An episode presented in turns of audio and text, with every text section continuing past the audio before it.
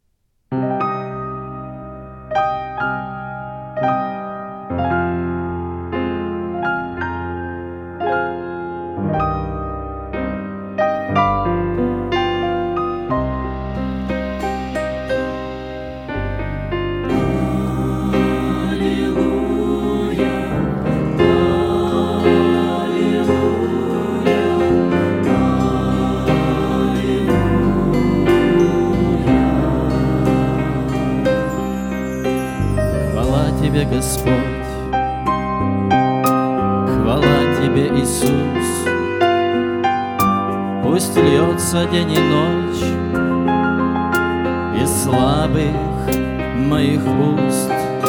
Хоть странник на земле Имею право петь. Пока еще живу, пока к тебе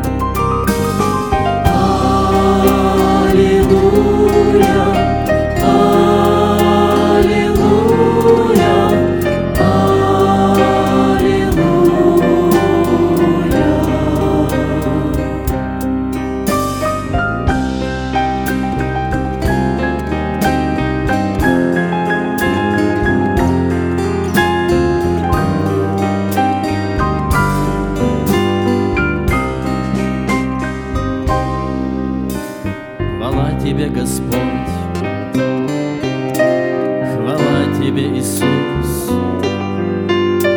А если на земле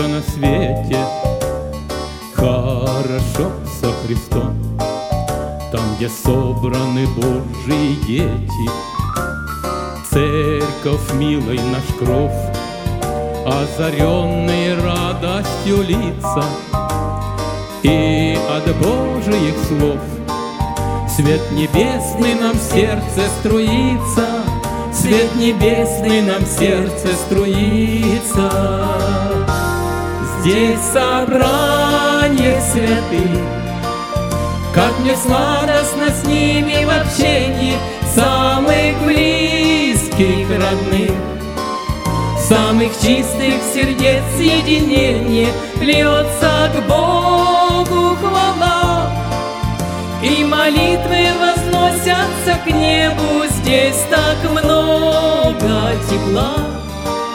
Здесь обилие духовного хлеба, Здесь обилие духовного хлеба. Сколько радостных слез, Церковь Божья есть дверь ко спасению.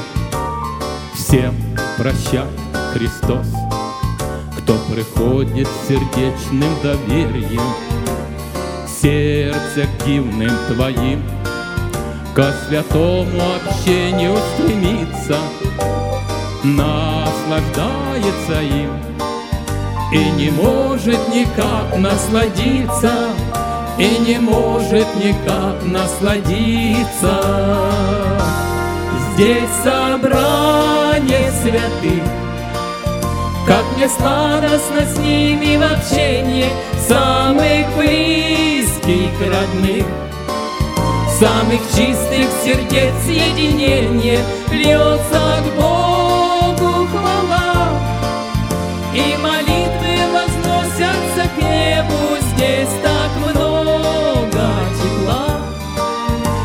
Здесь обилие духовного хлеба Здесь обилие духовного хлеба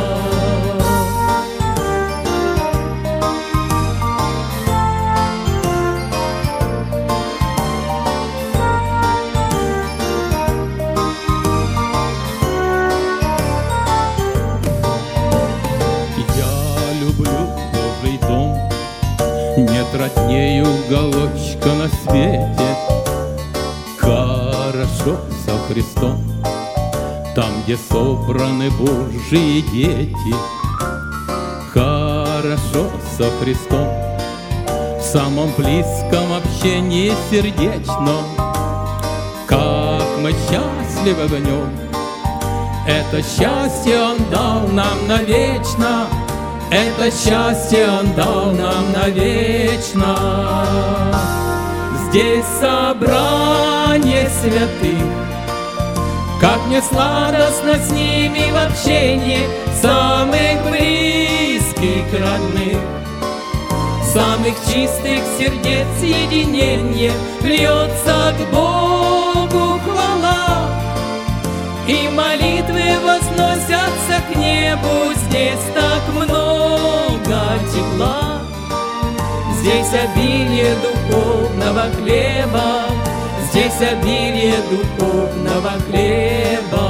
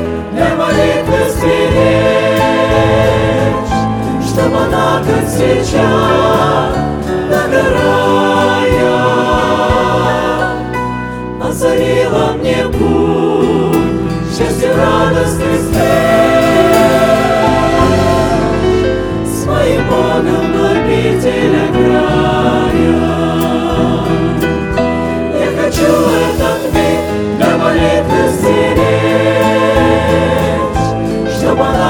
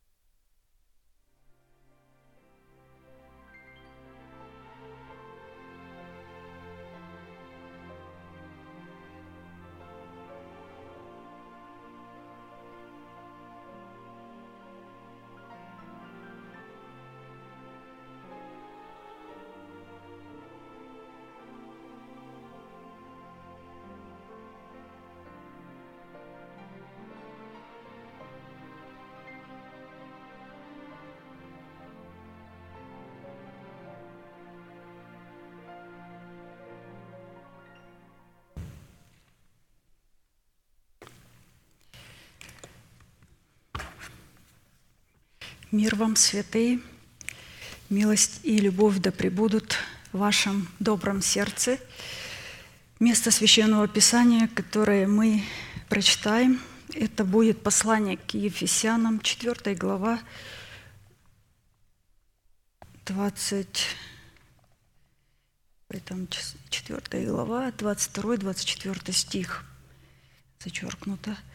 Отложить прежний образ жизни ветхого человека, истлевающего в обольстительных похотях, а обновиться духом ума вашего и облечься в нового человека, созданного по Богу в праведности и святости истины. Право на власть отложить прежний образ жизни, чтобы облечь свои тела в новый образ жизни – для выполнения этой повелевающей заповеди, исполнение которой позволит нам представлять святость нашего Небесного Отца в Его совершенном правосудии, задействованы три повелевающих глагола – отложить, обновиться и облечься.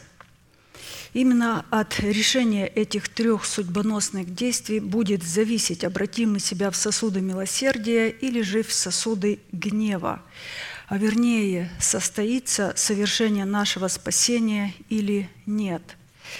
И в связи с обличением самого себя в полномочия нового человека, несущего в себе воскресение Христова, мы пришли к выводу, что нам необходима помощь от Бога в предмете Его милости, потому что ну, без Его милости ни один человек не сможет исполнить своего призвания, и ни один человек не сможет э, выполнить совершенной воли Небесного Отца – но главной и изначальной составляющей, по которой вот следует определять присутствие милости Божией в нашей жизни для обличения самого себя в нового человека, это наше правильное отношение к делегированной власти Бога.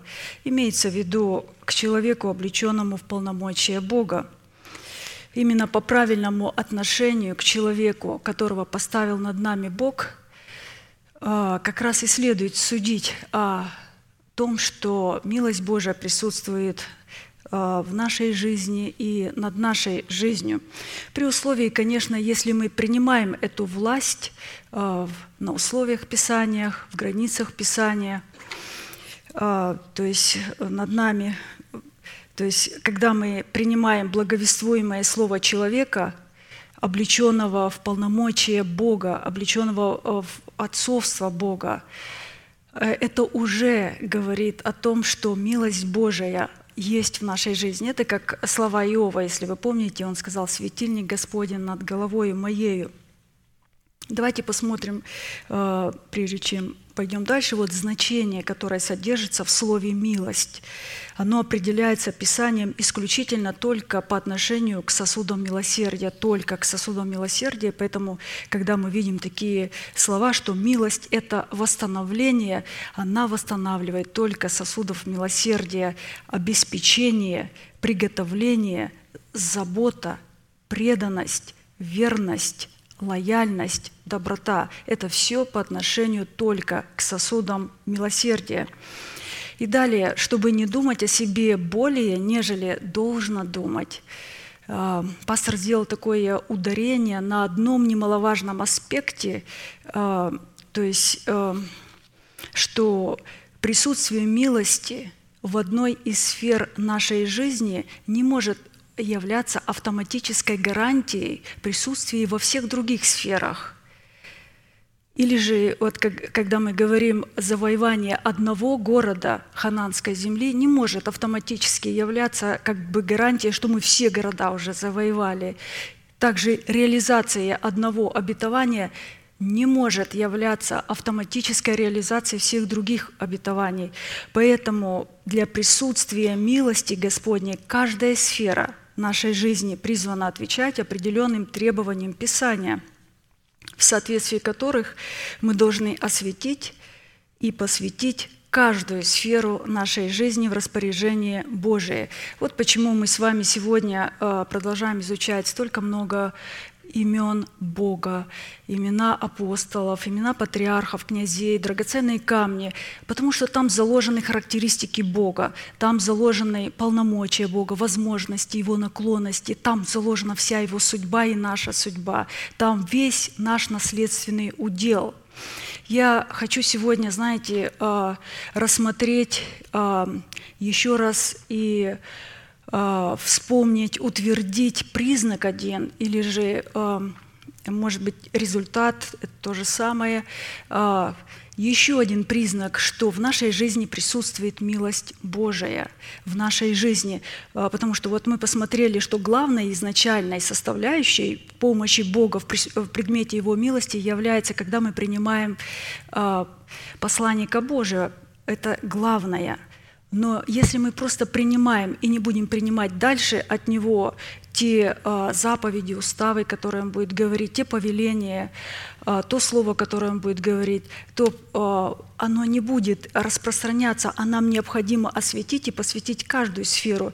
Поэтому достаточно был такой обширный признак, который был очень досконально разъяснен нашим э, пастором, распечатан, истолкован. Э, очень интересная проповедь. И я уже по времени знаю, что я не успею, но я знаю, что вы слушаете и прослушаете пастора. И я по, по времени посмотрела, так э, мне, думаю, час, 7.45, 8.45, не успею. Так что вы будете слушать э, пастора, это очень важно. Его голос, и он там все успел – все сказал. Хорошо, давайте посмотрим. Признак того, что милость Божия находится над нашим шатром, будет выражаться в том, что когда мы будем изнемогать при исполнении своего призвания, а наше призвание вы э, все знаете прекрасно, наше призвание – это право на власть отложить прежний образ жизни – а, то есть отказаться от него, умереть, не соглашаться с ним и обновить свое мышление тем благовествуемым словом, которое мы сегодня слышим, и облечь свое тело в нового человека. И вот когда мы будем изнемогать при исполнении своего призвания, нам будет дарована помощь от Бога в предмете Его милости. Числа 11 глава, 11 стих – и сказал Моисей Господу, «Для чего ты мучишь раба твоего, и почему я не нашел милости пред очами твоими, что ты возложил на меня бремя всего народа сего?» И далее он говорит, «Умертви меня, потому что для меня это будет намного лучше». Практически э, это, э, скажем, молитвенная фраза это была выдержкой, взята из диалога Моисея с Богом, где Моисей просит Бога, умоляет, плачет перед ним и говорит, «Пошли мне милость Твою и умертви меня, потому что бремя, которое Ты возложил, эту, это призвание, то есть эту ответственность, которую Ты возложил на меня, это тяжелое бремя, непосильное для меня, и мне тяжело его нести. И вы знаете, что Бог согласился с этим, что Моисею это было не под силу исполнить эту миссию а, без Бога, без Его милости. То есть без Его помощи в достоинстве Его милости никто из нас не сможет исполнить своего призвания, никто. Доказательством, что благоволение Бога в Его милости пребывает над шатром Моисея, являлась помощь Бога, благодаря которой Моисей мог судить, что он действительно обрел благоволение Бога, и она выражалась в лице тех людей, на которых Бог возложил бремя Моисея, распределив его таким путем, что чтобы ни один Моисей нес это бремя. Разумеется, а, рассматривать, вот, а, скажем, это событие вне процессов, происходящих в нашем сокровенном человеке, ну, как не, не имеет никакого смысла, так и не имеет никакой ценности. Поэтому мы не будем сейчас, а, мы будем соединять это, вот как пастор здесь написал, мы будем рассматривать это событие в переносном смысле, как образ и как иносказание, сравнивая свое бремя в предмете нашего призвания с бременем Моисея, в предмете его призвания, которое мы без помощи Бога не сможем нести или же выполнить точно так же, как в свое время не смог его выполнить Моисей без милости. Поэтому он и просил милости Бога. То есть именно по результатам вот этой э, помощи э, мы сможем, как Моисей, судить. У Моисея были это действительно 70 старейшин и 70 надзирателей, которых Бог ему дал. Но у нас с вами тоже они есть, и мы увидим, только увидим это э, в самом конце, потому что пастор делает очень большую предысторию к этому. Я потом только понял, думаю, ну почему он такую большую предысторию сделал к этому, вот к этой помощи, когда мы сейчас говорим о, о как бы важном, но невозможно, вы, вы, вы тоже вспомните, эта проповедь была достаточно давно, в шестнадцатом году, и здесь он задал очень интересные такие четыре вопроса и четыре ответа. И сам же на них ответил. Вот мы сейчас увидим как внутри себя, так и извне. Давайте сразу прочитаем эти четыре вопроса. Какими критериями в переносном смысле определяется непосильное для нас бремя? Или же что в своем естестве следует рассматривать непосильным для нас бременем, учитывая, что до определенного времени бремя, которое нес Моисей, оно не было для него непосильным, все было хорошо. Следует тогда другой вопрос. А по какой причине ранее посильное для нас бремя трансформировалось в непосильное? Почему? Третий вопрос. По каким критериям нам следует определять помощь Бога, необходимую для несения непосильного для нас бремени? И последнее. Какой род молитвы следует вознести к Богу, чтобы Он послал свою помощь для несения непосильного для нас бремени? И будем помнить, что если бы в этом событии не содержалось наследие искупления Божия, положенное Богом на счет каждого из тех, кого Он предузнал прежде создания мира, Святой Дух никогда бы не поместил это событие в своем слове. Никогда. Вы знаете, я сразу это предложение как-то особо для себя отметила, э, очень хорошо запомнила. Почему? Потому что очень часто создаются такие вопросы. В свое время мы задавали такие вопросы, и, возможно, кто-то сейчас задает. Почему Дух Святой поместил вот это событие а, на страницах Священного Писания, почему Дух Святой поместил, вот, и кажется, такое нам казалось бы, это так несправедливо, почему а, именно описано было в таком или в таком. Наш разум порой не, не соглашался с определенными событиями. Да, мы говорим, это так и было, но почему? То есть у нас наш разум взрывался – во-первых, потому что мы никогда никто и ничего не сможем понять без наставления в вере. Ничего. То есть без наставления в вере именно тем человеком, которого послал нам Бог. Человек, который обладает премудростью Божией. Человек, который имеет семя, слово передать, раскрыть, истолковать. Во-вторых, потому что, как пастор здесь написал, что каждое иносказание, каждая притча, каждое, вот даже Новый Завет, если мы будем э, смотреть, в нем содержится наше искупление. Искупление, которое положено на наш счет во Христе Иисусе. А вот распечатать это наследие, раскрыть его э, невозможно самому. Необходим, опять же, человек Божий, который сможет нам распечатать, и необходима церковь, то есть нам необходимо поместить себя во Христа, в тело Христа, и стать частью церкви. Это очень важно, чтобы там был читающий, чтобы был человек, который толкует. Блажен написано читающий и блажен и слушающий. То есть блажен, э, то есть тот, кто толкует, и блажен э, слушающие. И, конечно, вот сейчас вот э, преследуя вот такую цель, мы, конечно, э, по мере нашего вот воспоминания коснемся всех тех деталей, которые пастор нам открыл, раскрыл уже, распечатал.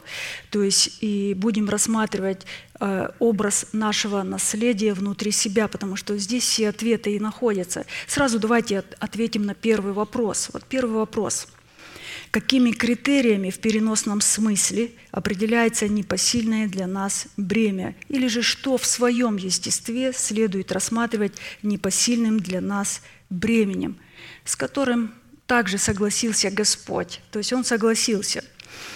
Непосильное бремя – это в силу определенных событий переменившееся состояние народа, выведенного Моисеем из Египта – то есть это переменившееся состояние народа, выведенного Моисеем из Египта. Вот такая наша душа, хотя и спасенная, а настроение у нее меняется очень быстро. пока мы не проведем ее через смерть. Вы помните, когда народ израильский выходил из египетского рабства, как они выходили? Они выходили с пением, с песнями, с плясками. Они радовались великому избавлению, они радовались тем чудесам и знамениям, которые Бог производил с ними и производил в Египте и далее. На этом этапе а, Моисею не было тяжело нести это бремя, все было хорошо.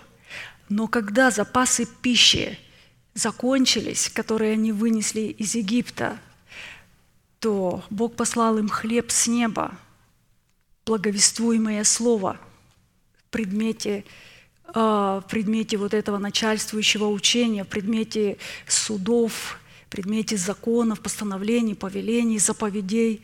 И тогда состояние народа из одной крайности моментально, немедленно изменилось в другую крайность. Они стали плакать, они стали тосковать, они стали роптать у своих шатров.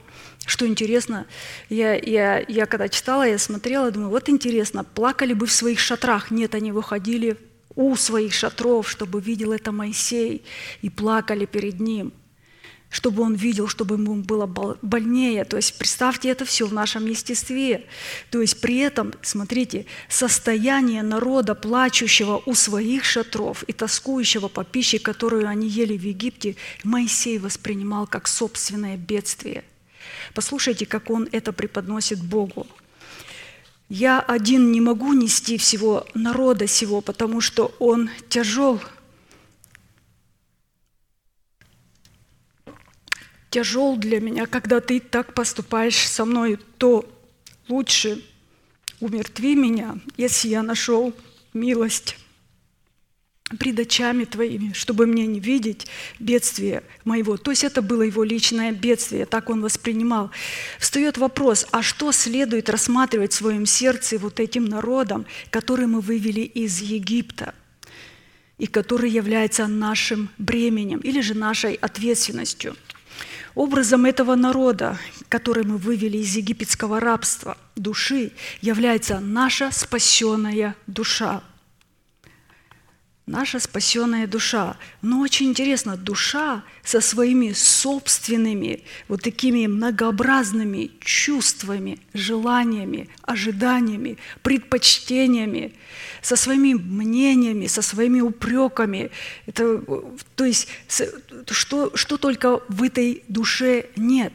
Нашей душе, вы знаете, передалось очень великое и огромное наследство – суетная жизнь отцов. И притом не просто суетная, греховная, суетная жизнь отцов. Вы представляете, что ни один из предков, начиная от Адама, ни один из предков не остался перед каждым из нас в долгу, никто. То есть все, каждый и то есть каждому из нас передал что-то. Никто не остался в долгу. Каждый что-то передавал. Какой-то характер, какую-то привычку, какую-то болезнь. Плюс ко всему мы сами тоже стали зарабатывать новые привычки. Плохие, хорошие, болезни. Представляете, это наследие. Вот почему Наша душа порой доводит нас до такого отчаяния, когда мы э, плачем, когда мы не хотим жить, когда мы говорим, «Э, я хочу умереть от этого, потому что это тяжело, тяжело нести, непосильное бремя идет. И человек начинает плакать перед Богом. Вот почему Моисей плакал от этого э, наследства, которое было передано. Мы плачем и говорим, Зачем мне это даровое наследство? Ведь это даром мне пришлось. Не хочу я этого дарового наследства. А, нас и не спрашивали. Мне понравилось, как однажды пастор сказал, а, Адам уже сам за всех позаботился, за всех нас. Но все-таки, что нужно сделать? Душу все-таки нужно как-то спасать. Это часть нашего непосильного бремени. А как? Ее необходимо умертвить. И Моисей это знал. Вот почему он сказал, умертви, умертви меня, имелось, имелось в виду, умертви все то, что передалось мне через необрезанную душу. Здесь говорилось об этом, потому что она являлась этим непосильным бременем. Он говорит, умертви все то, что передалось мне, проведи ее через смерть, через освящение. Народ израильский шел по пустыне 40 а, лет – До этого Моисей был 40 лет в пустыне. Вы знаете, что такое символически э, цифра 40? Это тотальное освящение. Это куда должна провести наша душа. Моисей то прошел. Мы знаем это прообраз нашего сокровенного человека. Наша душа получает спасение за счет нового человека, возникшего в нашей сущности в смерти и воскресении Христа – и этим сокровенным человеком, рожденным силой воскресения Иисуса Христа, в разбираемом нами событии является Моисей. Обратите внимание, Моисей абсолютно не плачет и не тоскует по пище Египта, хотя он ел более изысканную пищу, более лучшую пищу. Ни один еврей, ни один египтянин не питался так, как питался дом фараонов, царский дом, в котором жил, рос и воспитывался Моисей. Он питался самой лучшей пищей, самой вкусной, самой дорогой, возможно, самой редкой пищей. Он учился самым э, высоким, древним, лучшим наукам, языкам, культурам. Его душа была облагорожена так, как ни у кого другого. И он смог отказаться от всего этого. Он отказался, он отказался называть себя сыном дочери фараоновой. Это был престиж на тот момент. Вы представляете, это был наследник престола. То есть наследник престола, он отказался от всего отказался ради превосходства, ради познания Христа, ради того воздаяния, которое Бог ему показал, ради того обетования, которое он увидел. Он отказался.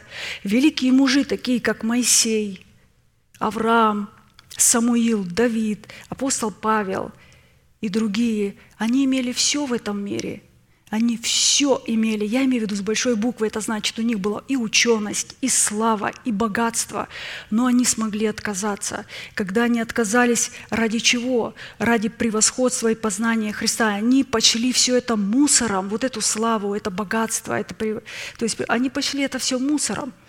Знаете, сегодня люди, а, люди, а, близко не могут сравниться вот с этими мужами и женами веры.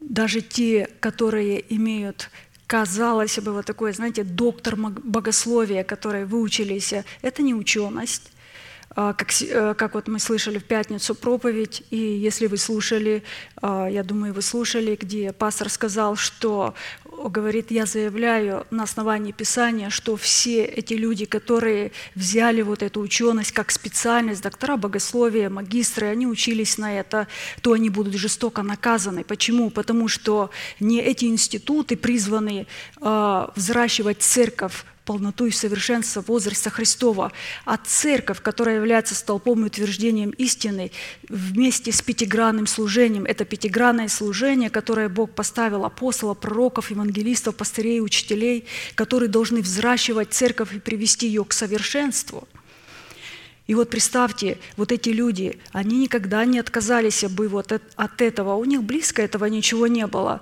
Они сегодня говорят, я люблю, а, я люблю а, мою национальность, я люблю мою душу. Один человек сказал, я люблю мою душу, и все то, что передалось мне, и хорошее, и плохое, потому что я сам разберусь, что с хорошим, а там столько много хорошего, я что, должен отказаться? Я люблю мою душу, говорит, со всеми ее фольклорами, какая она есть. Я люблю мой дом, и я не собираюсь отказываться от моего дома.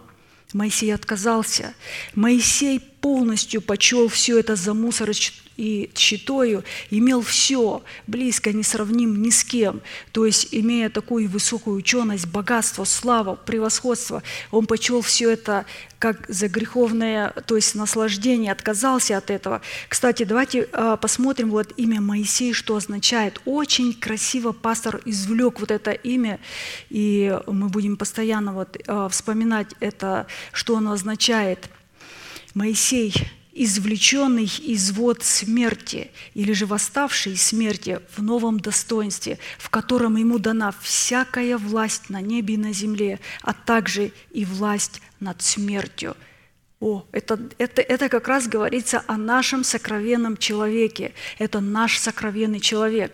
По сути дела, в рождении Моисея представлен образ как зарождение в человеке новой и нетленной жизни от нетленного семени слова истины, так и процесс развития этой жизни, которая становится в человеке некоторым начальством Божьего создания – Теперь смотрите, как всякое рождение смертного и тленного человека происходит от смертного и тленного семени мужа, точно так и всякое рождение человека нетленного и сокровенного происходит от нетленного семени слова истины. Хорошо, давайте сейчас э, пастор сделал большую предысторию к тому, чтобы э, мы увидели помощь вот эту в достоинстве милости 70 старейшин в нас, давайте сначала рассмотрим, как он рассмотрел процесс зарождения и процесс развития нашего сокровенного человека в нас, вот на образе и рождения Моисея. И сразу же обратимся к одной очень удивительной и знаменательной фразе – Исход 2 глава, 1 стих. То есть мы сейчас сначала рассмотрим, как зарождался и как развивался сокровенный человек. То есть потому что о, мал сокровенный человек, он не может иметь 70 старейшин сразу, поэтому мы посмотрим, когда он будет развиваться, когда он возрастет и когда он придет в силу, и только тогда он получит эту помощь. То есть примерно а, мы увидим. Исход 2 глава, 1 стих – Некто из племени Левиина пошел и взял себе жену из того же племени. Жена зачала и родила сына. Далее мы прочтем эту, скажем, это событие до конца. И заметьте, здесь маленькая такая ремарка. Брат Аркадий сказал, «Э, я не называю это повествование историей, а это событие э, при этом событие, которое совершается прямо сейчас, прямо сегодня, прямо в данный момент, когда вы читаете. Что такое история? История – это то, что прошло, и все – и его и нету. Вот для богословов, для этих э, э, немродов, которые, для них все в Писании история. Они говорят, это история, это прошло, не надо на этот образ смотреть, это было, это прошло. Для нас это не так. История, да, это прошло – для нас это событие, и при том событие, которое должно прямо сейчас, должно совершаться и совершается в нас прямо сейчас. Оно воскресает, как только мы читаем. Но давайте обратимся вот э, в начале, кто скрывается за этим безымянным некто и за безымянной женой. Также некто. Исход 6 глава, 20 стих, это уже немножко ниже в главе написано, Амрам взял Иоховеду, тетку свою себе в жену, и она родила ему Аарона и Моисея. Ну, те, кто знает, что у Аарона и Моисея была еще сестра, то их, конечно, заинтригует этот стих, потому что скажут, почему сразу не написать?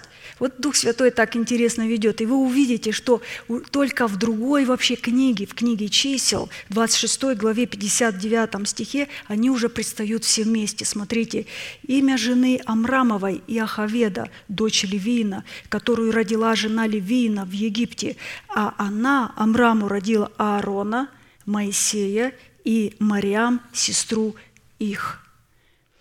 Кстати, Марьям была старшей сестрой. Она не была младшей, как здесь идет перечень.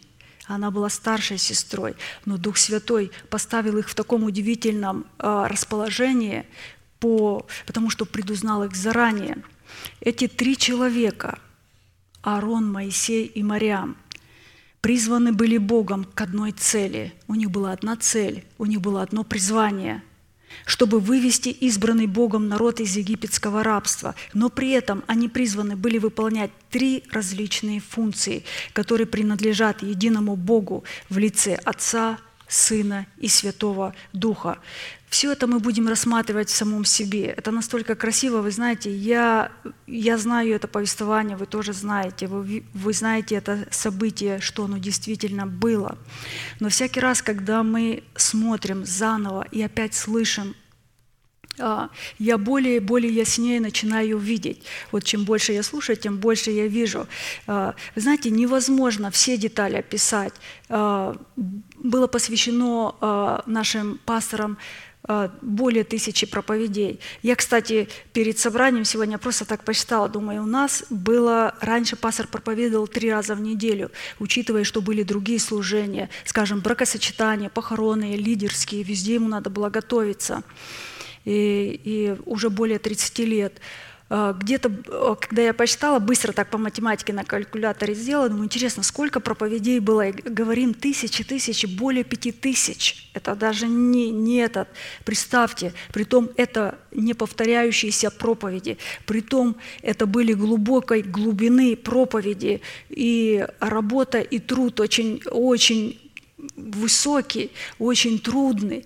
То есть поэтому мы сегодня спокойно читаем, но это заслуга и труд человека Божьего, которого Бог дал. Поэтому все детали невозможно раскрыть. Мы, мы будем смотреть постольку, поскольку вот нам было именно в этой проповеди раскрыто и дано. Но когда вы слушаете, я знаю, что у вас сейчас раз при, приходит воспоминание, когда слушаешь, у меня сразу все проповеди не, в мыслях проходят определенные. В совокупности утробы этих трех людей, мы сейчас говорим об Аароне, Моисее и Мариам, рожденных Амрамом и Ахаведой, являлась носителем нетленного семени, в котором была заложена программа избавления от египетского рабства. А, кстати, мы уже ну, не раз отмечали э, на такой не, один неизменный принцип, и пастор также делал это постоянно ударение. Э, здесь также он э, сделал такой акцент, что э, реализация всякого обетования, она просто немыслима без соработы вот с этими тремя функциями. Это мысль Отца, Слово Отца и сила Святого Духа, исполнительница всякого слова, исходящего из уст Бога. Это говорит о том, что у нас должны быть мысли Бога, память Его. У нас должны быть слова исповедания, те Бога, слова, а, которые некогда говорил и изрек а, Иисус Христос в силе Святого Духа – то есть это говорит о том, что без человека, посланного Бога, у нас никогда не смогут быть эти мысли и память святыни. Ведь как мы получаем вот, эту, вот эти мысли, эту память? Мы ее получаем только не когда она была у Отца. Он передает ее своему Сыну Иисусу Христу, Иисусу Христу. Иисус Христос передает в силе Святого Духа своим посланникам, только апостолам, наделенным властью, и посылает их.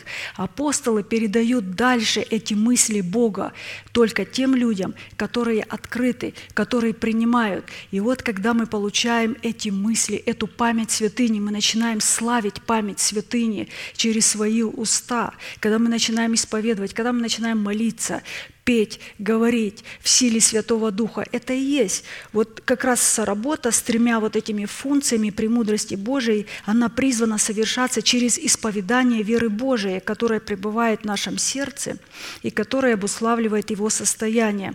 Слова веры нашего сердца, которые мы исповедуем, равносильны и равнозначны словам Божиим, исходящим из уст Божиих. Потому что когда Бог поставил, Он так поставил, чтобы э, мы, говоря слова веры, Он будет нести за эти слова ответственность, потому что это уже Его слова. Когда мы исповедуем, э, в пророчестве есть такое, э, такое место, когда Бог говорит, «Я Господь Бог твой, возмущающий волны так, море так, что волны его ревут. И он говорит, я возьму слова и вложу слова уст моих в твои уста. И мы знаем, что Бог это никогда не будет делать, брать свои слова или же мысли и влаживать насильно человеку.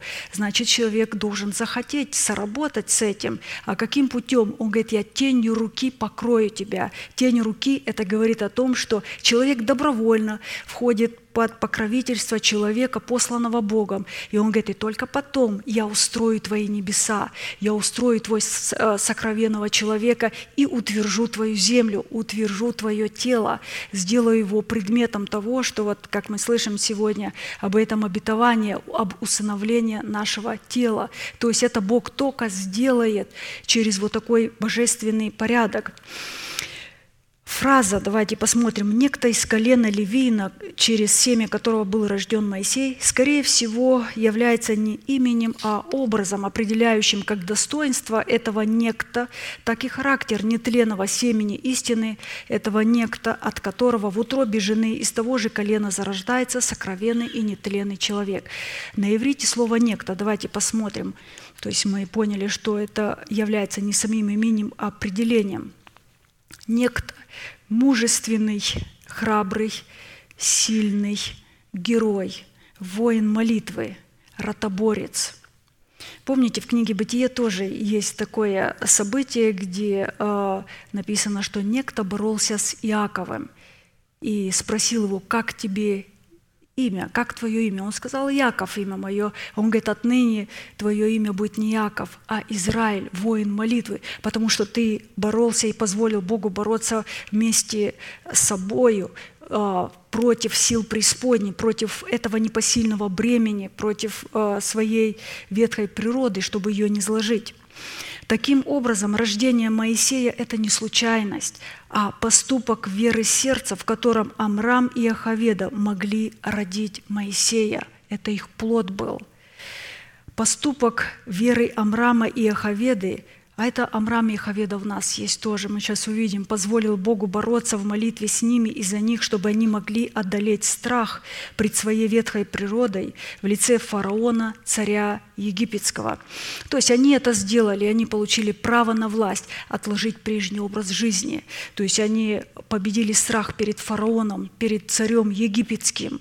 И мы это тоже сделали. Мы, мы тоже сегодня получили э, вот это право на власть, отложить прежний образ жизни в лице фараона, бросить ему вызов и обновить свое мышление посредством того, что мы сегодня сохраняем нашего младенца в течение трех месяцев. Мы увидим это и потом облечемся в полномочия вот, и власть Моисея.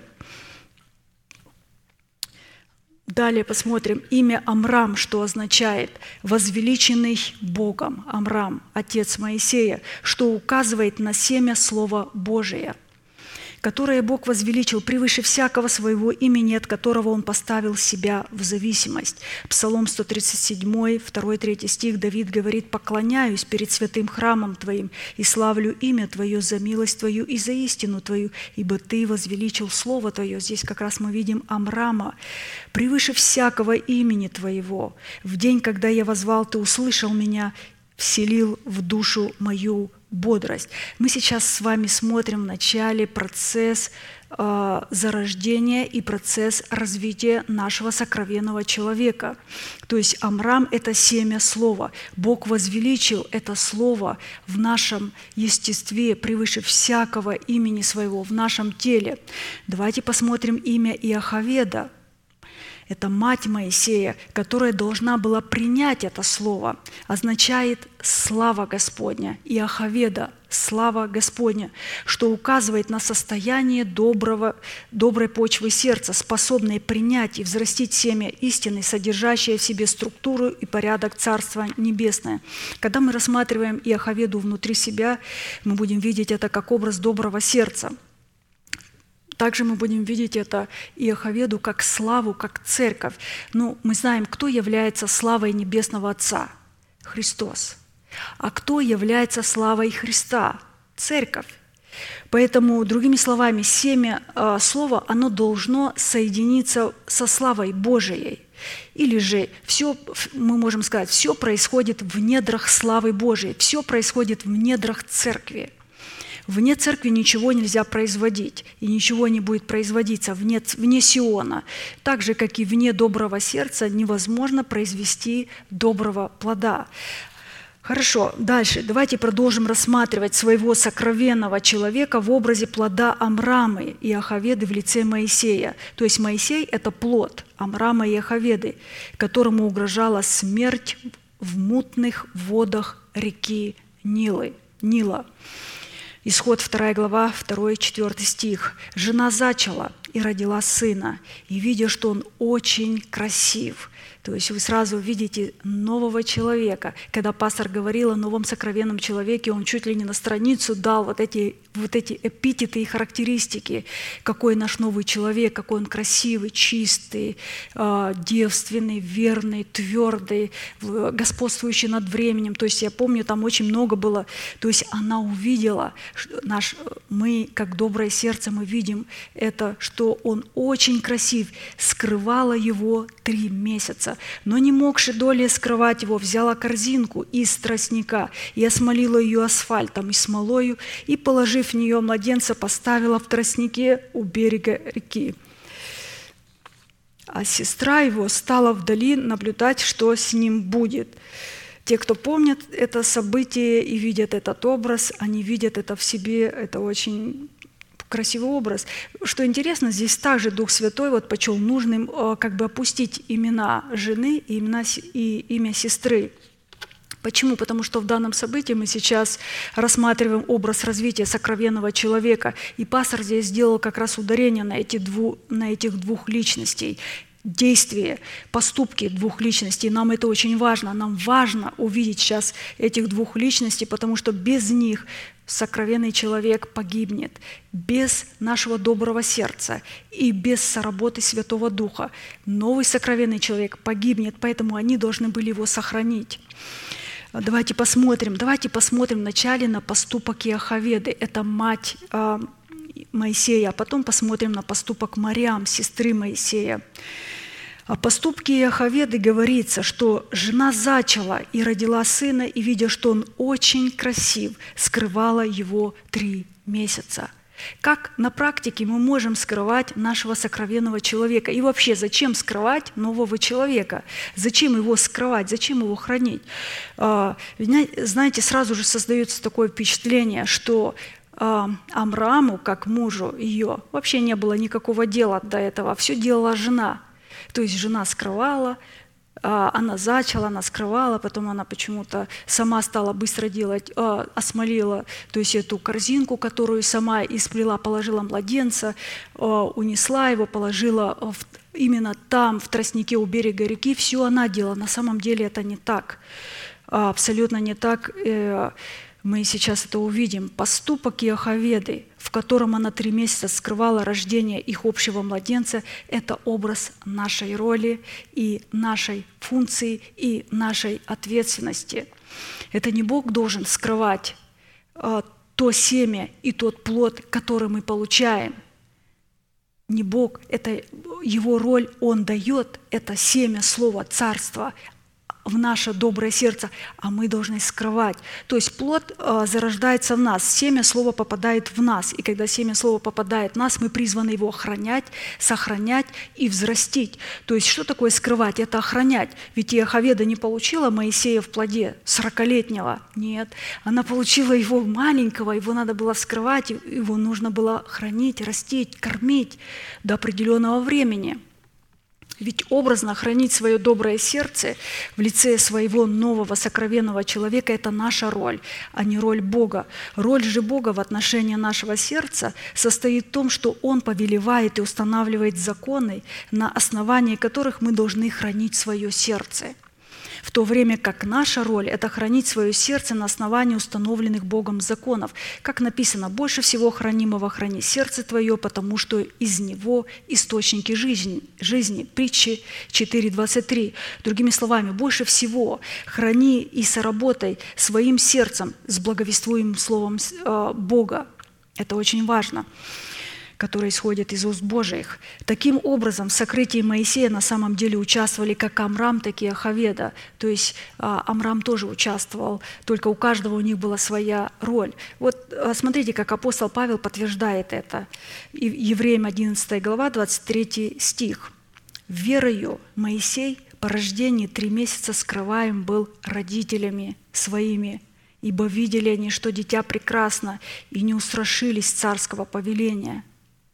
То есть, когда Писание говорит, что Моисей был скрываем верою, это говорит о том, что и Амрам, и Иоховеда получили откровение от Бога, и притом очень сильное откровение, то есть от Бога как скрывать своего младенца, до какого времени скрывать, что необходимо э, сделать с ним, потому что мы знаем, что вера, она возникает только от слушания слова. Посему тот факт, что они скрывали своего младенца три месяца верою и затем сделали корзинку, осмолили ее смолой, положили туда младенца, после чего поставили эту корзинку в тростнике на берегу реки, от начала и до конца являлось откровением Бога, в котором Бог открыл им, как следует поступать с имеющимся младенцем. То есть они не бросили его в реку Нил, как это делали другие родители, которые боялись вот этого гневного приказа и повеления фараона, потому что на тот момент фараон сделал такой приказ и повеление для всех евреев. Он сказал, если родится младенец мужеского пола, то бросать его на смерть немедленно в реку Нил. Если родится а, девочка или женского пола, не надо ее бросать, а вот младенца мужеского пола надо было бросать. Родители этого не сделали – они, написано, скрывали его три месяца по откровению, верою. Потом сделали корзинку, сплели эту корзинку. Надо было сплеть эту, эту корзинку. Надо было осмолить ее смолою. Надо было положить туда младенца. Надо было положить его именно на том месте, в тростнике у берега реки. А вы знаете, это стратегически очень важное месторасположение нашего сокровенного человека, где он должен находиться. Как-то пастор говорил а, проповедь, а, и эту мысль а, немножко в другой проповеди он напомнил и показал, он говорил о развитии нашей веры. Есть такой псалом 23, написано «Господня земля и все, что наполняет ее, вселенная и все живущие на ней, ибо Он основал ее на морях и на реках утвердил ее. Мы сейчас говорим а, о поступке Яховеды, то есть мы сейчас рассматриваем наше доброе сердце, а, как в добром нашем сердце развивается и а, растет наш сокровенный человек. То есть на чем основание нашей Земли и всей Вселенной. Основание нашей Земли, нашей Вселенной, нашего всего естества написано на морях. Пастор говорит на морях, это на премудрости Божией. Это как раз на том слове, которое мы получаем от Амрама, которое было возвеличено превыше всего, превыше всех имен было возвеличено. Теперь а, но на реках утвердил, почему корзинку надо было поставить в тростнике у берега реки, потому что это говорилось о том, об образе того, что надо было утвердить нашу веру – это образ утверждения нашей веры. Река – это образ веры. И поэтому необходимо утвердить веру. А каким путем утвердить? Утвердить посредством исповедания, молитвы. Она начала плести корзинку. Корзинку для того, чтобы сохранить. И плела на корзинку, что интересно, из тростника. Вы помните, вот недавно мы закончили как раз учение, это была совершенная воля – и там говорится, что Бог утвердит свой суд посредством надломленной трости, и Он льна курящегося не надломит. Он утвердит свой суд посредством надломленной трости. Трость – это прообраз нашего языка. Надломленность – это сокрушенность. Это говорит о том, что она начала исповедовать, она начала молиться. То есть это и именно вот это очень очень интересно, что она сделала точно так, как ковчег Ноя, посмотрите, она смолила эту корзинку. И вы знаете, что такое смола? Это прообраз, то есть смола, она черная, прообраз святости. Смола – это также благоухание Христово, которое мы, как апостол Павел сказал, мы не повреждаем Слово, а мы говорим его так, как Бог изрек. Вот как она получила это слово, она начала говорить, не повреждая слово, исповед... исповедовала это слово, молясь. То есть надломленный – это сокрушенный, а, ее упование или упование родителей было только на Бога. Они уже не уповали ни на что и ни на кого, потому что человек сокрушенный и обузданный, он уповает только на милость, только на Бога. А, родители, кстати, родители Моисея обладали очень великой верой, чтобы вложить эту веру в Моисея, они вложили ее туда. Поэтому а, интересно, что практически это была молитва. Все делалось по откровению. а, три месяца – это образ искупления, содержащийся в смерти Иисуса Христа, в который был помещен сокровенный человек, чтобы затем облечься в его воскресение, то есть восстать из мертвых. А, Римлянам 6 глава 3-4 стих. «Неужели не знаете, что все мы, крестившиеся во Христа Иисуса, в смерть Его крестились? Итак, мы погребли с Ним крещением смерть, дабы как Христос воскрес из мертвых славой Отца, так и нам ходить в обновленной жизни». То есть никто не сможет из нас облечься в нового человека, если не будет погружен три месяца в смерть Господа Иисуса, тройственное крещение, крещение водой, Духом Святым и огнем, там, где мы отделяемся и умираем. Если бы Иоховеда не три месяца не скрывала, это прообраз того, если бы она не умерла для вот этих трех институтов власти, когда мы говорим умереть для своего народа, для своего, для дома своего отца, для всех своих расливающих э, желаний, то эти бы и институты власти, или же народ, мир, или похоти, все, что было, они бы убили а, Моисея. Поэтому она умерла для этого, она погрузилась полностью в это тройственное крещение. Три месяца – это как раз то, о чем мы говорили, а, тройственное крещение – Далее мы посмотрим поступок Мариам, который мы рассмотрели сначала поступок Яховеды, нашего доброго сердца, но без Мариам невозможно было ничего сделать. Это сестра Моисея, и это функция Святого Духа, в которой она должна была наблюдать за корзинкой. А, то есть чтобы не просто увидеть, что будет делать Бог с Моисеем, но чтобы активизировать Бога к тому, что Он хочет сделать в плане Его извлечения из смерти. Ведь когда Дух Святой носился над водами в книге «Бытие», посмотрите, как Он носился и что Он делал, какая у Него была цель. У Него тоже была цель активизировать Бога в плане того, чтобы исполнить все Его замыслы, исполнить все Его Слово. Моисей в это время находился в состоянии смерти. Он был между жизнью и смертью смертью находился три месяца, полностью тотальное а, посвящение, тотальное погружение в смерть Господа Иисуса, в тройственное крещение. Имя Мариам означает «госпожа». То есть, а, видите, это прообраз Святого Духа. И мы, мы знаем, что для нас было открыто это истина, это откровение, что а, без Духа Святого, как Господа и Господина нашей жизни, мы не сможем прийти к этому обетованию. Поэтому госпожа, имя Мария – это греческая форма древнееврейского имени Мирьям. Исход 2 глава 5-9 стих. «И вышла дочь фараонова на реку мыться». То есть это то, что прямо сейчас событие происходит, мы это видим. А прислужницы ее ходили по берегу реки. Она увидела корзинку, в которой был Моисей. То есть он был там накормлен, напоен, лежал и ожидал то есть, своего часа. То есть очень интересно, спокойно среди тростника. И послала рабыню свою взять ее, открыла и увидела младенца. И вот дитя плачет. Пастор сказал, что у нашего нового человека есть голос. Вначале он плачет, но потом он будет говорить будет изрекать, и сжалилась над ним, и сказала, это из еврейских детей. И сказала сестра его, дочери фараоновой, не сходить ли мне и не позвать ли к тебе кормилицу из еврянок, чтобы она вскормила тебе младенца? Дочь фараонова сказала ей, сходи. Девица пошла и призвала мать младенца. Дочь фараонова сказала ей, возьми младенца сего и вскорми его мне, а я дам тебе плату. Женщина взяла младенца и кормила его. В данном повествовании мы видим образ того, как Святой Дух функции морям, заботясь о нашем сокровенном человеке, спасает его от смерти рукою дочери фараоновой и передает его той же рукой дочери фараоновой на попечение его опять матери Яховеды, чтобы она могла вскормить его своей грудью. И в данном образе дочь фараона, интересно, это образ нашей воли – которая является функцией нашей спасенной души.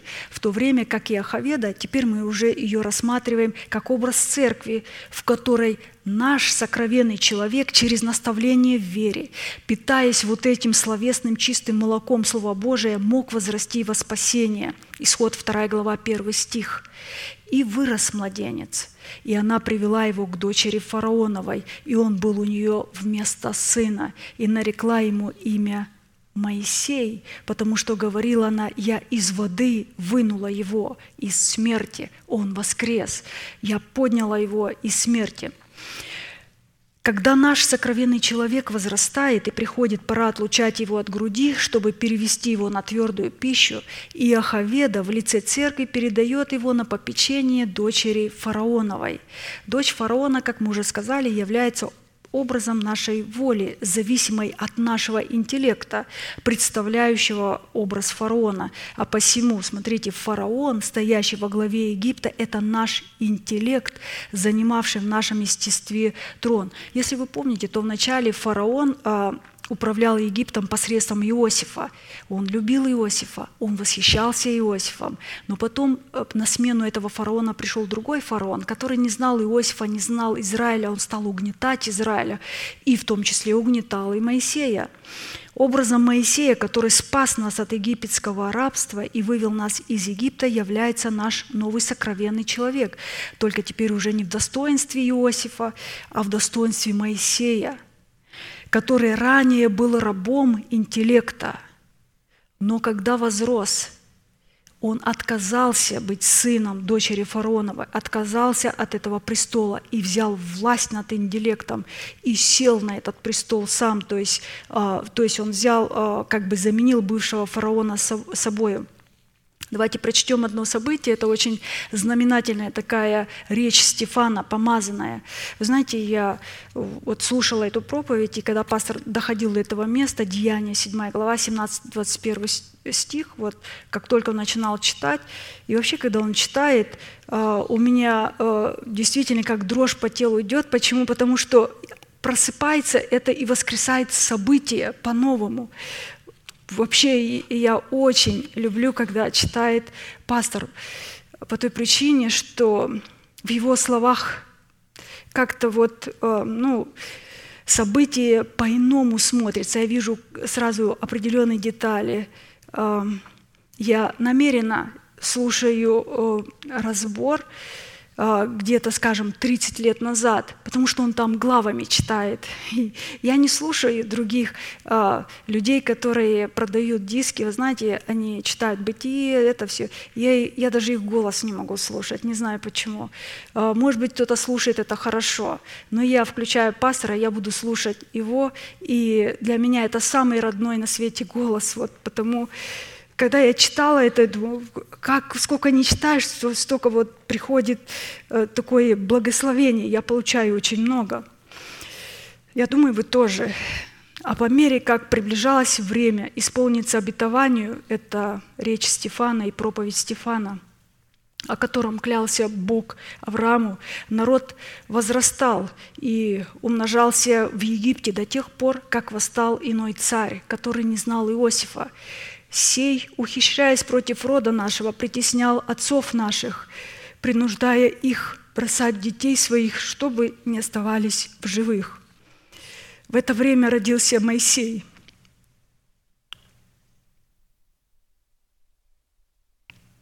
И был прекрасен пред Богом. Три месяца он был питаем в доме отца своего, а когда был брошен – взяла его дочь фараонова и воспитала его у себя как сына. Когда мы принимаем вот это достоинство, что интересно, смотрите, в имени Моисей, которое обладает в себе силою воскресения Христова, Моисей обладает в себе силой воскресения Христова, мы только тогда получаем власть умершвлять все земные члены нашего ветхого человека, только тогда. Обратите внимание, Моисей не получил имени в течение трех месяцев – в течение трех месяцев он был просто младенец. И достоинство он получил только после трех месяцев, после полного погружения в крещение смерть, только после того, когда он воскрес. Вот почему я сказала, обратите внимание, как пастор красиво написал значение имени Моисей, что оно значит – то есть у нас нет времени опять возвращаться туда, читать, потому что мы знаем, что такое имя. Имя – это достоинство, это власть, это призвание, это помазание, когда человек получает. И вот Моисей, а мы говорим о нашем сокровенном человеке, только после этого, когда мы получаем это достоинство, мы сможем умертвить все, умертвить все вот эти земные члены нашего, а, то есть а, наши блуд, нечистоту, страсть, злую похоть и так далее. То есть все те, которые взяли власть вот эту, получили эту власть, это говорит о том, что они получили власть и право отложить прежний образ жизни, потому что они смогли взять власть над фараоном. Они обновили свое мышление и смогли облечь свои тела в нового человека. Хорошо, я второй, третий, четвертый вопрос просто очень коротко вам скажу, а у вас будет возможность прослушать пастора. Я примерно почему-то так и подумала, вроде бы, а, как пастор так успел. А, второй вопрос. По какой причине ранее посильное для нас бремя трансформировалось в непосильное? Это очень пространная то есть место и события, числа 11 глава, 4-15 стих, я очень выборочно коснусь, но он там читал очень хорошо, и у него хватило времени. А, я подумаю, почему у меня не хватает времени. Пришельцы между ними стали обнаруживать прихоти, а с ними и сыны Израиля вы сидели и плакали, и говорили, кто накормит нас мясом? Мы помним рыбу, которую в Египте мы ели даром. Моисей слышал, что народ плачет у шатров своих. Он видел это. Они же не прятались, они на виду перед ним плакали. Каждый у дверей шатра своего. И сильно воспламенился гнев Божий на это – Моисею стало прискорбно, и вот тогда он стал плакать и говорить, «Для чего ты мучишь раба твоего? Почему я не нашел милость перед очами твоими, что ты возложил на меня бремя, ответственность вот эту всего народа сего? Разве я носил в чреве весь народ сей? Я, и разве я родил его? Разве наш новый человек родил душу со всеми вот этими ее желаниями, предпочтениями, укорами – то есть, что, а, то есть э, упреками, что он нести должен ответственность за эту душу. Поэтому Моисей стал просить и молить Бога, умертви меня, это для меня будет лучше. Умертви все то, что передалось через вот эту душу. Для меня это непосильное бремя.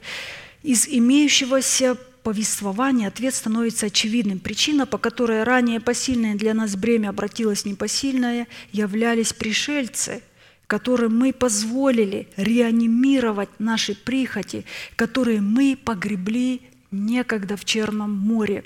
Кто такие пришельцы? Пришельцы – это мысли и слова, пришедшие к нам извне, то есть не из нашего сердца и не от человеков, не от человеков которых поставил над нами Бог. А смотрите, откуда они пришли – из наших плотских вожделений и от человеков, а человеков, которых выбрали мы сами, чтобы они льстили нашим вожделениям.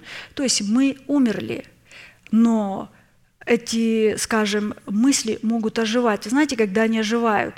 Когда мы начинаем слушать тех проповедников, которые поставили себя сами или же их выдвинули. И почему? Потому что эти проповедники, эти, скажем, э, как они себя называют, богословы и так далее – а, они всегда будут преследовать неверные цели, неверные цели в поклонении Богу. Они будут преследовать те же самые цели, что преследовал когда-то и некогда Валаам. А, очень важно, очень важно, на что мы смотрим и что мы смотрим, и что мы слушаем. И очень важно, на кого мы смотрим и кого мы слушаем. Вы знаете, это настолько судьбоносно важно, что от этого будет зависеть, где мы будем проводить вечность. Сегодня очень многие люди увлекаются тем, чем не нужно. Они слушают то, что не нужно, и смотрят то, что не нужно. А ведь это трансформирует сразу человека. Поэтому это очень важно, кого мы слушаем и на кого мы смотрим – Третий вопрос, по каким критериям мы а, пришли к этому вопросу, к самому главному. Нам следует определять помощь Бога, необходимую для несения непосильного бремени – в отношении с Моисеем, которого мы рассматриваем в образе сокровенного человека, помощью для непосильного бремени, обусловленного в пришельцах, в предмете наших плотских вожделений, являлись 70 мужей, которые являлись старейшинами и надзирателями народа. Давайте посмотрим, кто такие в нас эти 70 старейшин и надзирателей. Когда мы говорим старейшин и надзиратели, вы сразу можете видеть этот образ заповеди, постановления, уставы, слово, закон, благовествуемое слово, начальствующее учение, оно должно быть в нас. Это все 70 старейшин. И сказал Господь Моисею, собери мне 70 мужей и старейшин Израилевых, которых ты знаешь, что они старейшины и надзиратели его, и возьми их к скинии собрания – чтобы они стали там с тобою. Я сойду и буду говорить там с тобою, и возьму от Духа, который на тебе, и возложу на них, чтобы они несли с тобой бремя народа, а не один ты носил это бремя. Ну, я думаю, нам известно, что образно 70, так же, как и число 7, это образ полноты Христовой в нашем сердце. И если для Моисея помощью являлись действительные вот эти 70 старейшин и надзиратели, то для нас – в лице 70 старейшин и надзирателей призваны являться полнота исповедания, упования нашей надежды, записанной в наших сердцах Духом Бога Живого. То есть это в нас.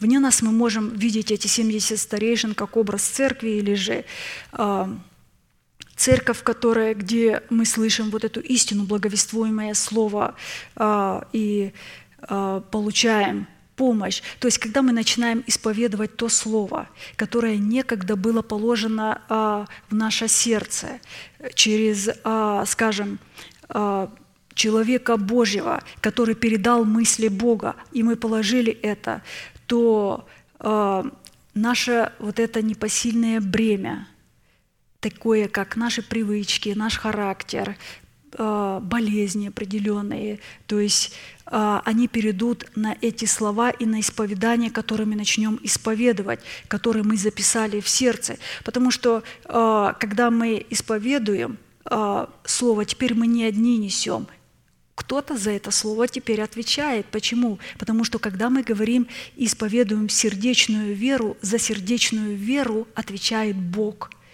Это говорит, он говорит, ум понесет ответственность. 70 старейшин, бремя Моисея станет легче. А мы смотрим, как в нас эти, кто такие 70 старейшин? Это прообраз, благовествуемое слово, которое записано в нашей совести, в нашей очищенной совести, на скрижалях нашей совести. То есть, э, или же, э, как мы говорим, э, они надзиратели нашей совести – то есть 70, полнота исповедания.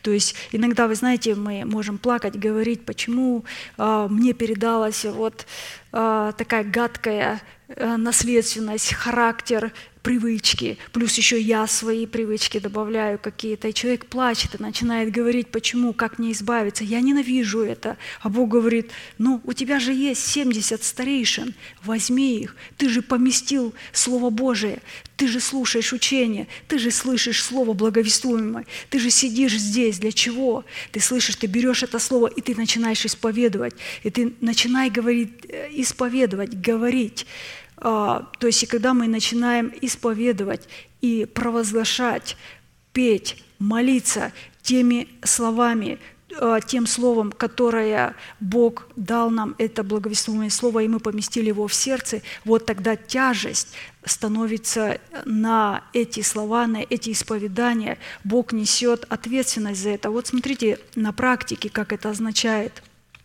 Бог берет на себя тяжесть ответственности ровно в той степени, которая содержится в полномочиях исповедуемой нами слова веры, за которое Он несет полную ответственность, чтобы оно исполнилось. Другими словами, э, Бог начинает нести э, ответственность только за те слова, которые были записаны в нашем сердце – то есть то, что мы записали в почву нашего сердца, и то, что мы взрастили. И когда мы взрастили, тогда мы начинаем исповедовать, и это слово становится словом э, веры и нашего исповедания. То есть, ну, э, вы знаете, здесь э, пастор дал семь признаков полноты вот этих 70, это э, уже там э, как очень э, большая такая добавка, что такое 70 еще, потому что полнота – это церковь, наполняющая все во всем. Он показывает наше благорасположение к Богу, это тоже полнота. Вот как мы будем относиться к Богу, как мы будем, так и Он будет к нам относиться. Он там показывает много, наша причастность к Израилю, то есть и так далее. Вот смотрю, достаточно ну, э, много. А, а, о чем мы сегодня говорили? А, мы сегодня хотели увидеть кстати, на последней странице там пастор, если вы увидите, он итог открыл, сразу итог показал, подводя итог вот это нахождению милости Божией над нашим шатром, которая выражается в лице 70 старейшин и надзирателей. Он пишет, когда мы будем изнемогать при исполнении своего призвания, следует, что во-первых, наше призвание становится непосильным для нас бременем, когда пришельцы обусловленные в мыслях, в словах, вот этих э, людях, когда мы смотрим на земное и так далее, они реанимируют прихоти, находящиеся в наших земных членах. То есть очень важно, еще раз, кого мы э, слушаем и на кого мы смотрим. И во-вторых, помощь Бога, внесение непосильного для нас бремени мы определили в полноте вот этих э, 70 старейшинах. Но вообще-то мы сегодня вспоминали о милости Бога. В чем выражается милость Бога? Главное изначальное состояние составляющая милости Бога, конечно же, это когда мы признаем а, человека Божия, человека, которого Бог послал в нашу жизнь, потому что Он будет давать а, остальные все наставления, уставы, законы, чтобы мы могли возрасти, чтобы каждая сфера нашей жизни была посвящена и завоевана милости, потому что без милости мы ничего не сможем сделать. То есть, как мы понимаем, что мы принимаем семя слова, это Амрам, мы увидели, чтобы возвеличилось это слово, но мы принимаем его в наше доброе сердце. Это Яховеда. Мы начинаем взращивать в течение трех месяцев, скрывать этого младенца, там сокрывать. Это, а, чтобы сокрыть в течение трех месяцев. Это полное погружение, это умереть для своего народа в предмете э, вот эти национальности и конфессий, умереть для дома своего отца суетной жизни, умереть для э, не только суетной жизни, а и для своей суетной жизни, расливающей желания, которые мы тоже приобретаем. Потому что иногда человек говорит, суетная жизнь греховная, это мне передалось, но мы тоже приобретаем. Поэтому пастор говорит, умереть для своих расливающих вожделений души, потому что эти все три сферы не убьют сокровенного человека, нам надо умереть, а нам надо его взрастить. И когда мы взрастим его, нам необходимо утвердить эту веру через исповедание веры Божией, через сердечную веру. Каким путем? Почему утверждение, вот а, пастор говорит, наше утверждение должно быть на вере Божией. То есть мы полагаем ее на морях, на премудрости Божией, и потом утверждаем на реках нашу а, веру. Это прообразно так. То есть а, практически образом утверждения говорится о том, что все это делается через молитву. Без молитвы мы ничего не сможем делать, или же без сердечной веры. Молитва – это исповедание веры Божией, как мы говорим. Мы сейчас э, будем молиться, э, будем благодарить Бога за эту возможность, что мы сегодня также можем плести вот эту корзинку из э, трости надломленной. Мы можем это делать в святости и истины, не повреждая Слово Божие. Это очень важно, потому что Бог будет утверждать свой суд посредством надломленной трости. Он сказал, я льна курящегося не преломлю. И будем ожидать в терпении, потому что это очень важно. Ожидая в терпении, это говорит о том, что мы будем соработать со Святым Духом. Мне очень понравился вот этот образ сестра Мариам, а госпожа, именно говоря о том, что это прообраз Святого Духа в сочетании нашего доброго сердца. Дух Святой, как Господин, обязательно должен постоянно присутствовать и помогать, вдохновлять нас. Только тогда, а, и когда мы уже возрастем, полномочия Моисея, вот тогда мы сможем вывести наш народ – потому что Моисей обновил свое мышление, он взял власть над фараоном, он пробыл 40 лет в пустыне, он осветился, и когда он вернулся из, а, то есть из пустыни опять в Египет, то Он вывел этот народ. Но чтобы вывести, посмотрите, сколько Он плакал перед Богом и молил народ, нужна была тоже милость. Чтобы победить, чтобы исполнить наше призвание, нам необходима а, помощь в предмете Его милости. А как пастор говорит, а средством для этой милости необходима молитва, молитва, исповедание живое исповедание веры сердца, то есть записать.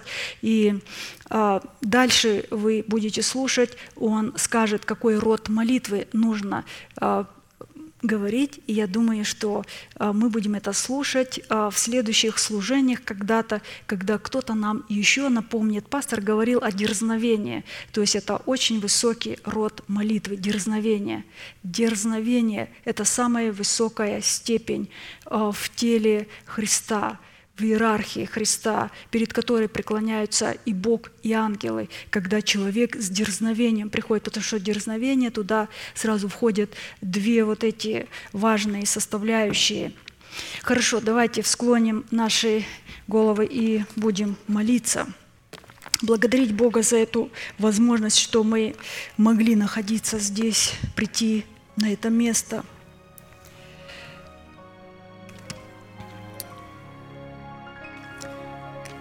Дорогой Небесный Отец, во имя Иисуса Христа, мы благодарны Тебе за сию возможность находиться на сем благословенном месте. Благодарим Тебя за то, что всякий раз, когда мы приходим на это место, на место страха Твоего, где пребывает Твой покой, Твоя премудрость и Твое величие, мы получаем полное утешение – через Твое Слово, через общение со святыми, через Твои откровения, которые Ты полагаешь нам. Благодарим Тебя за ту милость, которую Ты открываешь нам вновь и вновь, и показываешь все эти сферы в нас, как нам необходимо это получить и как нам необходимо приобрести и завоевать. Мы благодарим Тебя, что Ты научил нас превознести Слово в нашем естестве превыше всякого имени Твоего. И мы сегодня поклоняемся пред Тобою и возвеличиваем это Слово, потому что однажды Ты потом взвесишь, взвесишь это, как мы возвеличили это Слово. Благодарим Тебя, Небесный Отец, что сегодня Ты даешь нам право испытывать самих себя, находимся ли мы в вере, испытывать самих, самих себя, чтобы наше сердце не надмевалось, чтобы мы могли быть смиренными и сокрушенными перед Тобою, чтобы мы могли исповедовать и провозглашать нашу молитву и молиться пред Тобою, иметь сокрушенный дух и обузданные уста. Мы благодарим Тебя за Твою возможность, которую Ты даешь в предмете Твоей милости. Мы благодарим за каждого святого на этом месте, и все те, которые находятся здесь, и те, которые не могут быть здесь, мы благодарим Тебя, что мы имеем одно тело, одни мысли, один дух.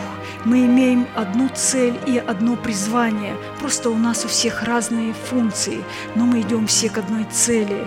Мы молим Тебя друг о друге, да будут утешены сердца святых на всем месте, сердца тех, которые, возможно, сейчас как-то страдают, которые, возможно, кого-то потеряли, возможно, страдают в болезни, возможно, страдают в других испытаниях, да будет утешены сердца святых истинную милостью и любовью Твоею, которая сегодня приходит из высоты Твоих небес. Ты поднимаешь нас всегда на высоту, когда мы сюда приходим, на высоту Твоего Слова. И эта высота находится в трех измерениях. Она находится как на небесах у Тебя, так она находится и здесь, в церкви, во святилище. И она также находится в нашем добром сердце, сокрушенном и смиренном, где мы положили Слово Твое и сохранили. И мы можем утешать друг друга и самих себя тем Словом, которое мы получаем, которое мы можем исповедовать, которым мы можем жить. Мы благодарим Тебя за то благовествуемое Слово, за те мощные и сильные откровения, которые мы получаем через нашего пастора, через человека, которого Ты дал нам, через человека, которого Ты облег в отцовство Бога, которого Ты наделил премудростью Своею, силой, Благодарим Тебя, Небесный Отец, и мы знаем, что придет то время, радостный день, когда мы будем вновь слышать Слово Твое и раскрывать его более и более. Благодарим Тебя за то, что оно не иссякает.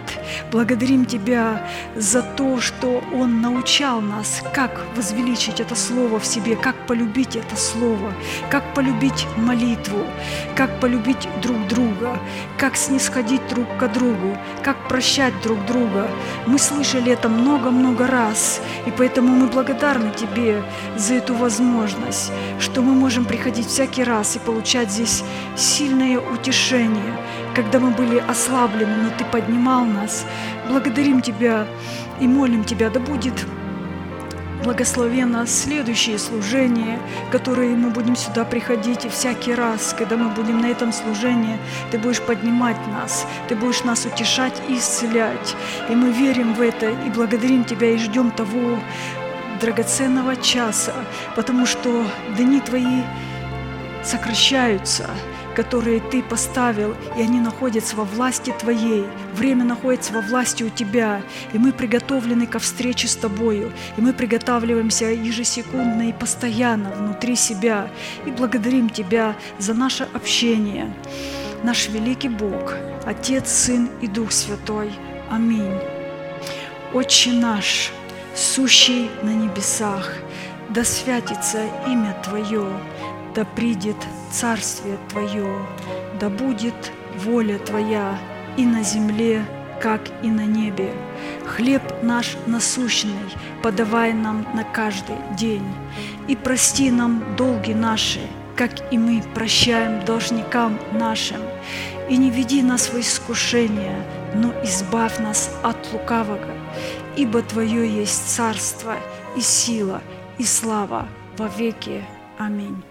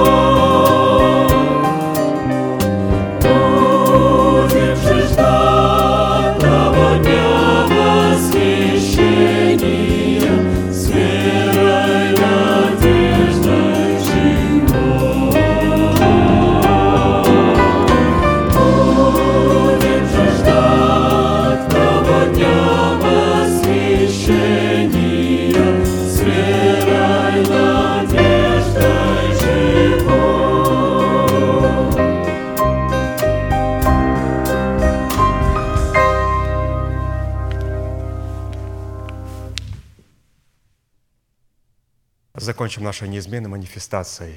Могущему же соблюсти нас от падения и поставить пред славою Своею непорочными в радости, единому, премудрому Богу, Спасителю нашему, через Иисуса Христа, Господа нашего, слава и величие, сила и власть, прежде всех веков, ныне и во все веки. Аминь. Служение наше закончено. Следующее собрание будет в пятницу в 7 часов вечера на этом же месте. Будьте благословены в вашем пути и в жилищах ваших, и можете поприветствовать друг друга, как говорит наш пастырь. Благодарю вас.